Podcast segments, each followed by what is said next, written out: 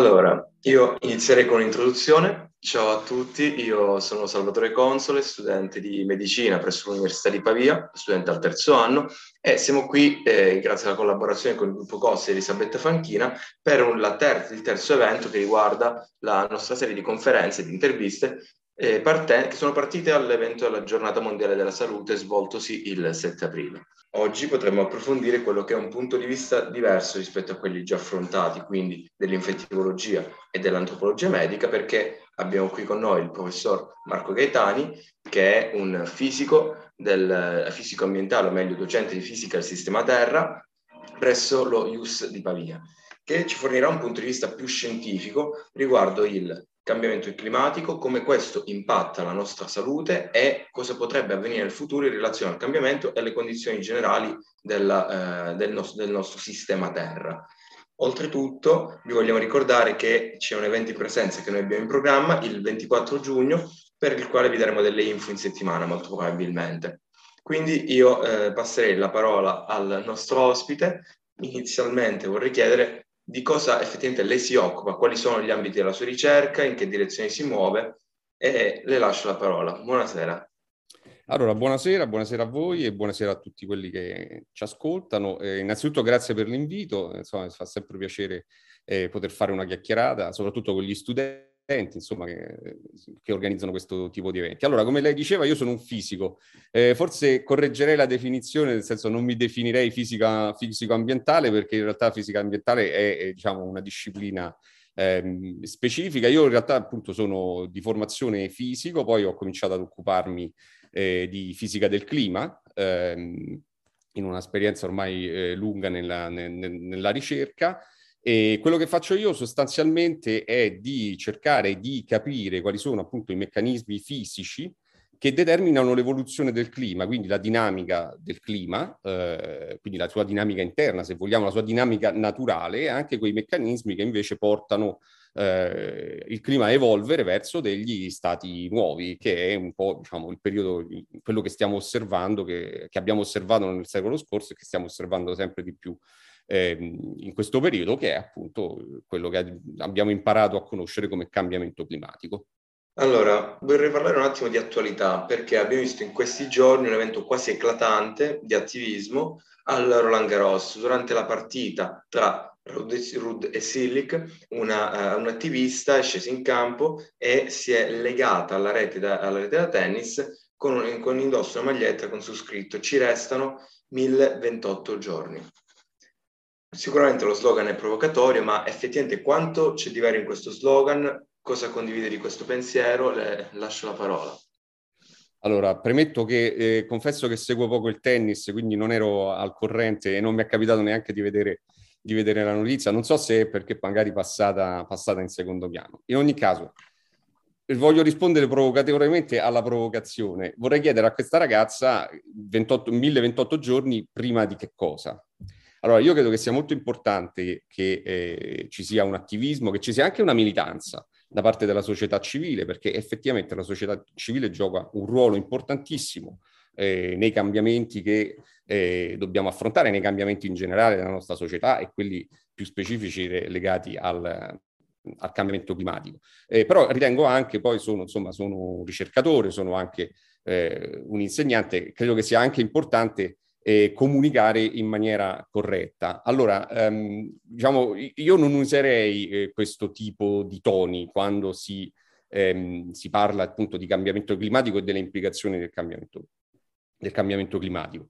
Nel senso, eviterei sempre, se possibile, toni troppo apocalittici, non perché la situazione sia diciamo non di diciamo di rilievo, non perché la situazione sia tranquilla, tra virgolette, perché evidentemente noi abbiamo già stiamo già sperimentando le conseguenze del cambiamento climatico che è venuto fino ad ora, e cominciamo ad avere un'idea sempre più chiara di quello che ci aspetta. Però credo che sia importante che le persone, appunto, che poi dovranno scegliere, quindi dovranno spingere i nostri decisori a prendere delle decisioni appunto in una direzione o piuttosto che un'altra, siano informati in maniera corretta. Quindi io, come dire, questi 1028 giorni onestamente non so bene a cosa si riferiscano, credo che sia poco più di due anni e mezzo, sì, qualcosa del genere.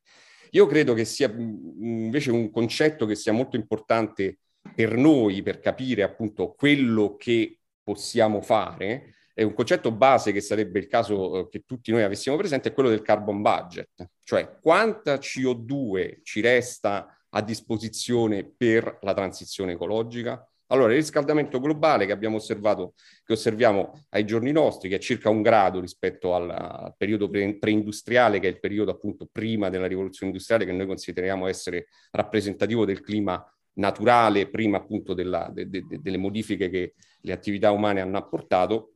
Questa è la conseguenza della CO2 che noi abbiamo immesso in atmosfera, grosso modo, negli ultimi 200 anni.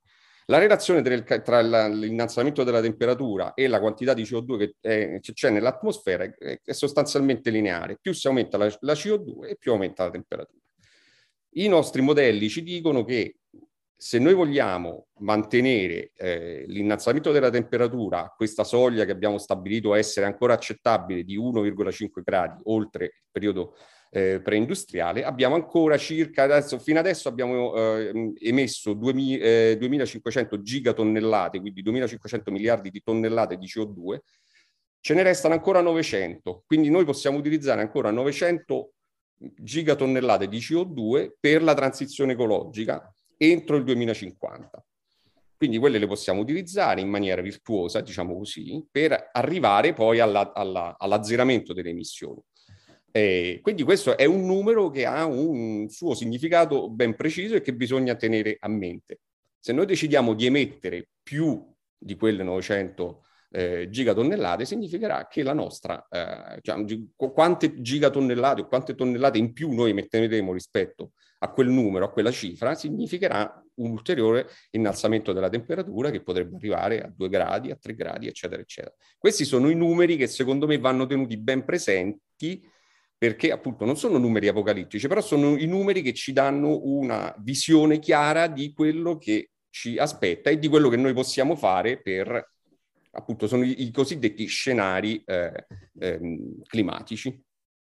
Lei ha citato l'anno 2050, ora io purtroppo, probabilmente è la mia colpa, non sono così informato sul tema. Perché l'anno 2050 è così cruciale?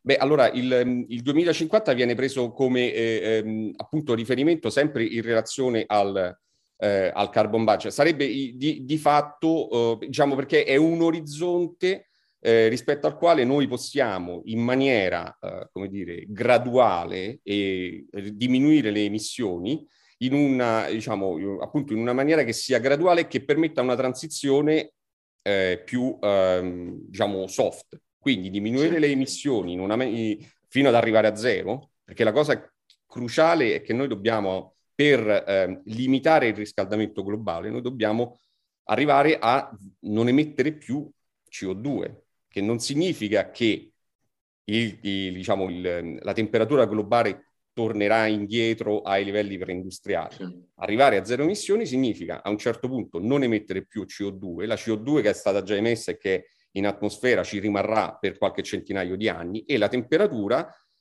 quindi l'innalzamento della temperatura, sarà stabilizzato a quel livello, emettendo di più, emettendo quindi più CO2. Noi ci aspettiamo un ulteriore aumento della temperatura, evidentemente. Il 2050 è un anno di riferimento che viene preso perché sostanzialmente è un orizzonte ragionevole da oggi, quindi insomma sono i prossimi 30 anni nel quale noi possiamo ragionevolmente trovare delle soluzioni politiche e tecnologiche per gradualmente ridurre le emissioni fino a zero senza apportare degli shock al nostro sistema socio-economico. Ma in realtà non è una data cardine, insomma, ecco, è stata scelta perché è ragionevole. Diciamo, per lavorare con un limite in modo da dire sì, dobbiamo farlo. Non è un limite troppo stringente, ma neanche un limite che direbbe ok, è un po' troppo lasso, quindi abbiamo ancora la possibilità di ritardare questa transizione ecologica. E invece per quanto riguarda gli interventi principali che si stanno sviluppando adesso, Quali sono i principali mezzi con cui si avvia questa transizione? Allora, diciamo, quelli che si stanno sviluppando, allora, diciamo, ci sono molte proposte. In realtà, a livello di implementazione, per adesso non è, come dire, insomma, l'implementazione di queste misure che sono state proposte, che sono anche l'oggetto di accordi internazionali, non c'è moltissimo, insomma, non si sono fatti molti progressi. Diciamo che alla base, quindi teniamo sempre a mente questo concetto, noi dobbiamo arrivare a una società decarbonizzata, cioè a zero emissioni, quindi noi dovremmo poter continuare a portare avanti le nostre attività e anche la nostra crescita economica e sociale, aggiungo io, senza più utilizzare le fonti fossili. Quindi la chiave è sicuramente l'utilizzo di fonti rinnovabili, perché quello che il sistema terra, il sistema climatico è ricco di energia. Bisogna ovviamente trovare le tecnologie giuste per sfruttarla, ma di energia ce n'è più che a sufficienza. Quindi sicuramente la chiave è continuare a sviluppare le tecnologie e l'utilizzo delle fonti rinnovabili che già abbiamo a disposizione, quindi eolico, fotovoltaico, anche l'idroelettrico in maniera ovviamente il più sostenibile possibile, e andare verso invece delle fonti che siano innovative, appunto innanzitutto l'idrogeno, per esempio l'idrogeno blu. C'è, come dire, insomma, una delle chiavi di volta potrebbe essere lo sviluppo della fusione nucleare, che però ancora è, diciamo, insomma, di là da venire, però insomma senza appunto andare troppo in là con le aspettative rispetto a tecnologie come dire, che possano essere un po' il coniglio dal cilindro. Noi abbiamo già a disposizione delle tecnologie che sono molto efficaci, sono sempre meno costose e sempre più efficaci, quindi insomma, fotovoltaico e eolico soprattutto, e quindi insomma, quello è qualcosa che secondo me deve essere accelerato. E poi anche probabilmente, questa è una mia posizione forse personale, bisogna avere anche un atteggiamento meno forse meno settario, meno polarizzato, per esempio sul nucleare, nel senso che comunque ovviamente si porta appresso tutta una serie di rischi che sono però indipendenti dall'impronta carbone, sono altri rischi che vanno ovviamente tenuti in considerazione, però insomma io credo che i paesi che hanno in questo momento storico, i paesi che hanno già il nucleare farebbero probabilmente bene a tenerselo, perché comunque è una fonte di energia decarbonizzata, nel senso che la CO2 che è stata emessa per costruire quelle centrali nucleari ormai è stata emessa e quindi è in atmosfera.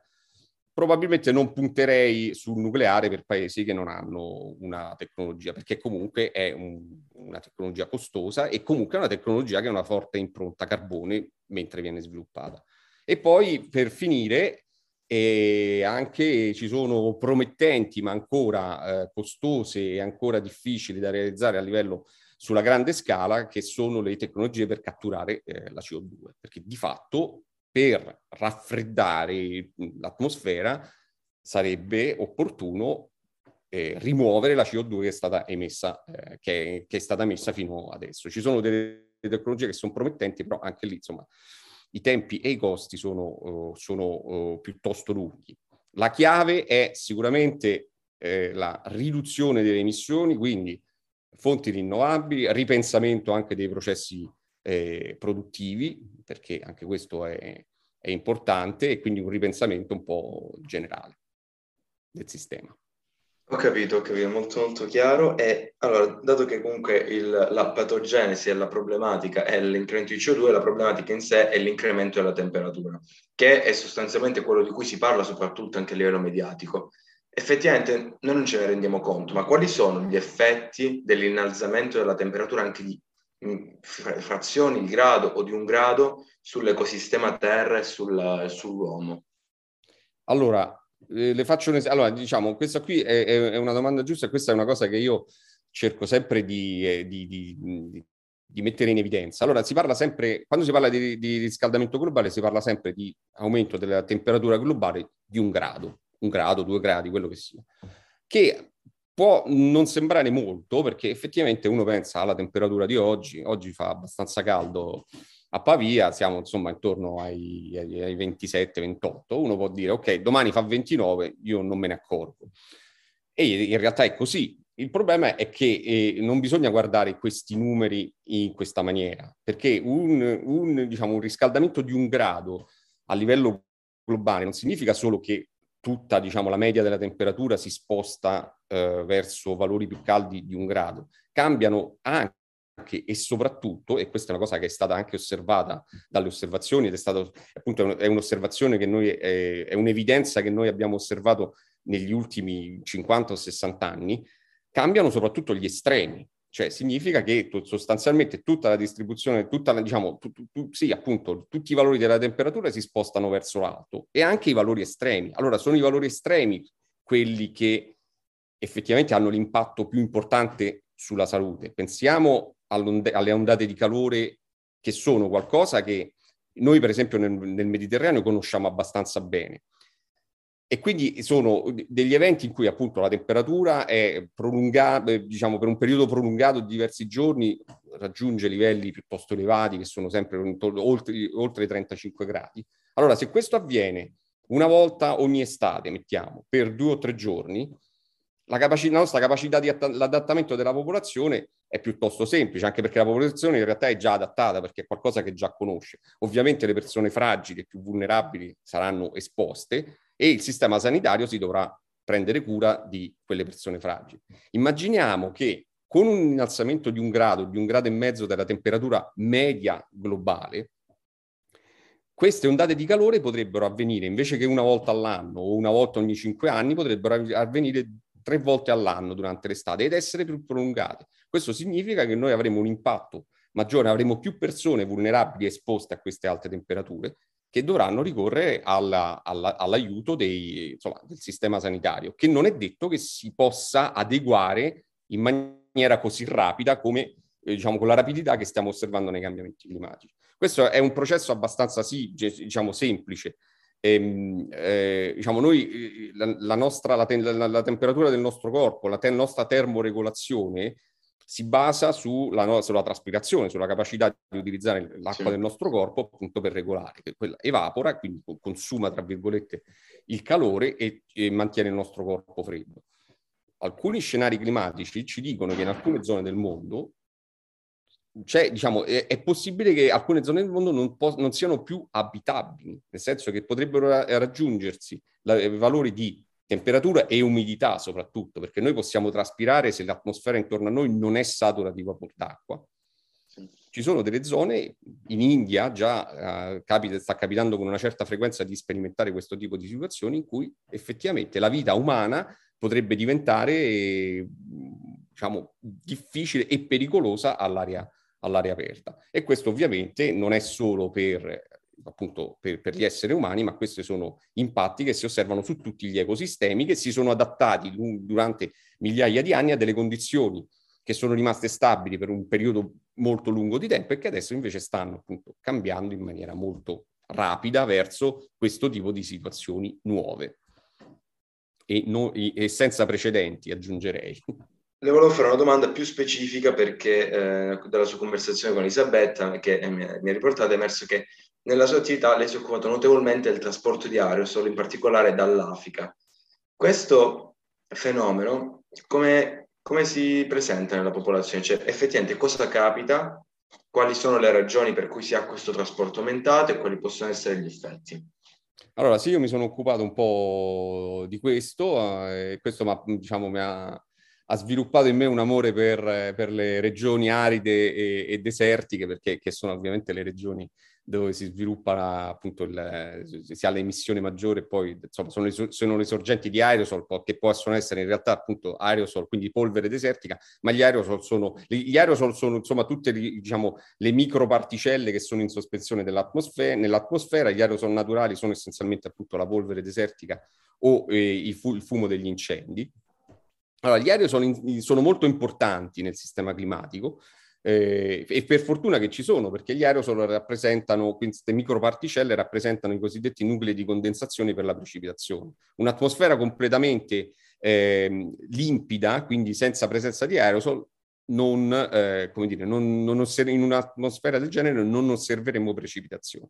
Quindi questo è un elemento chiave del sistema climatico. Ovviamente è un elemento chiave anche per gli ecosistemi, e spesso in maniera positiva, perché per esempio il trasporto di aerosol, in particolare di polvere desertica, su lunghe distanze, perché la polvere desertica dal deserto del Sahara può fare anche il giro del mondo, se ci sono le condizioni giuste perché questo avvenga, quindi può essere trasportata anche a migliaia di chilometri di distanza, rappresenta per esempio un fertilizzante per gli oceani, un fertilizzante per le foreste. Ovviamente questo ha però un impatto sulla salute umana, soprattutto nelle regioni che sono vicine alle zone di emissione, quindi per esempio l'Africa subsahariana, ma anche il Mediterraneo. Il Mediterraneo è abbastanza vicino al Sahara e quindi è spesso interessato da questi eventi di trasporto. Gli effetti che avvengono, diciamo che gli effetti degli aerosol, quindi della polvere desertica, sulla salute sono essenzialmente di due tipi.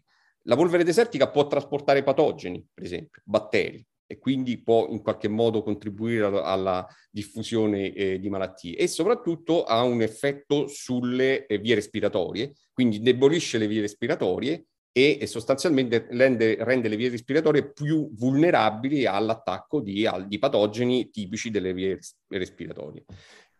Sul fatto che il contenuto di aerosol possa aumentare o diminuire, ancora ci sono molte incertezze su questo, però sicuramente è qualcosa che va tenuto sotto controllo, soprattutto appunto nella regione mediterranea, perché noi siamo molto vicini alla più grande sorgente di aerosol naturali del mondo, e quindi dobbiamo tenere conto di come questo possa, è importante cercare di capire come questo possa cambiare in un clima più caldo, in cui quindi la qualità dell'aria già delle nostre città, che non è elevatissima, quindi potrebbe peggiorare e potrebbe quindi avere un impatto sulla salute delle persone. Perfetto. Allora, io ho un'altra domanda che riguarda più che altro l'aspetto un po' più politico della relazione dell'approccio col cambiamento climatico. Effettivamente l'OMS mi ricordo che ha inserito nei suoi SDG, Sustainable Development Goal, il tentativo di ridurre il cambiamento climatico e di ridurre l'emissione dei gas serra. Però effettivamente, per quanto riguarda le politiche territoriali, le politiche amministrative, quant'è effettivamente messa in atto la transizione ecologica qui in Italia o anche in generale all'estero? Allora, guardi, il tema è complesso. Io confesso che non sono uno specialista di emissioni e tantomeno di politica, però comunque so leggere i numeri. Allora, nonostante tutti gli accordi che si sono susseguiti, insomma, dal protocollo di Kyoto fino a oggi, le emissioni globali sono comunque aumentate. Cioè non solo è aumentato il livello di CO2 nell'atmosfera, ma sono aumentate proprio le emissioni, che invece in teoria dovrebbero a un certo punto cominciare a diminuire a livello globale. Se lei guarda la cartina, se lei guarda per esempio le emissioni dei singoli paesi, in realtà il quadro è più eterogeneo, perché per esempio l'Europa è abbastanza virtuosa da questo punto di vista. Non ha ridotto quanto avrebbe dovuto o voluto forse, ma è comunque, insomma, negli ultimi 20-30 anni è riuscita a implementare una riduzione importante, anche gli Stati Uniti. E invece i paesi che continuano ad aumentare le emissioni, insomma, ne abbiamo sentito parlare un sacco di volte, la Cina, l'India, insomma, i grandi paesi che sono ancora in via di sviluppo. E questo però va sempre anche lì, le cartine bisogna sempre guardarle con un'attenzione, perché intanto bisogna cercare anche di capire in ogni paese qual è l'emissione pro capite, perché è vero che il cumulato delle emissioni della Cina è molto più importante di quello, per esempio, dell'Europa. Insomma, se lei guarda l'emissione di un cinese medio è molto inferiore a quella di un nordamericano medio o di un europeo medio. E soprattutto le emissioni sono legate alla produzione e ai consumi. I consumi del mondo occidentale sono prodotti essenzialmente in Cina o in India, insomma, in questi paesi che sono, in via di sviluppo avanzato. Quindi questo significa che è vero che noi abbiamo ridotto le nostre emissioni in casa, ma in realtà perché stiamo facendo emettere qualcun altro per le nostre, per i nostri consumi. Allora, questo che significa? Significa che appunto sebbene alcuni paesi riescano effettivamente in qualche modo a ridurre le proprie emissioni senza un coordinamento globale, perché il cambiamento climatico è il riscaldamento globale, è un problema globale ed è legato alla concentrazione di CO2 nell'atmosfera globale. Cioè non è che la CO2 che noi mettiamo qui in Italia rimane sulla nostra testa, quella rimane in atmosfera per 100, 200, 300 anni e se ne va in giro e quindi viene distribuita su tutta l'atmosfera e causa il cambiamento climatico che poi avrà conseguenze per noi ma anche per gli altri.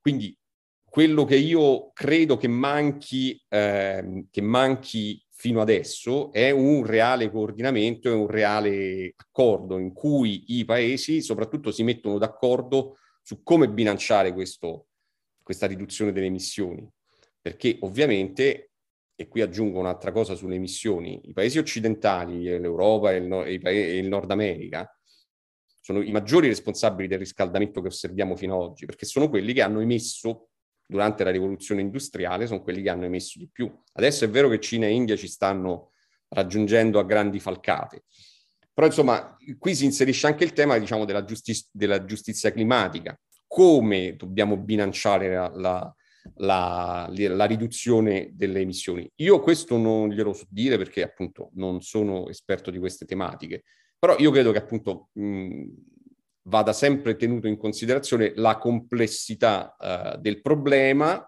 e quindi delle relazioni tra i vari attori del problema in un'ottica di globalizzazione, di un problema che appunto è un problema globale con impatti globali e locali.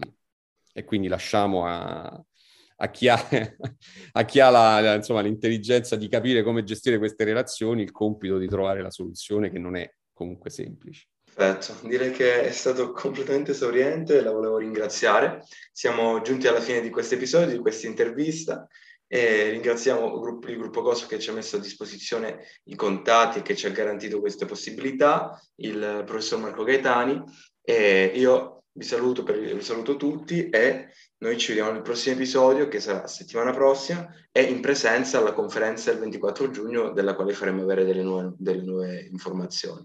Quindi grazie a tutti e arrivederci. Allora, grazie a voi dell'invito che ho accolto con grande piacere, e anche grazie a tutti quelli che hanno avuto la pazienza di stare ad ascoltare fino a questo punto e insomma appuntamento al 24 di giugno. Grazie mille e ci vediamo al prossimo episodio.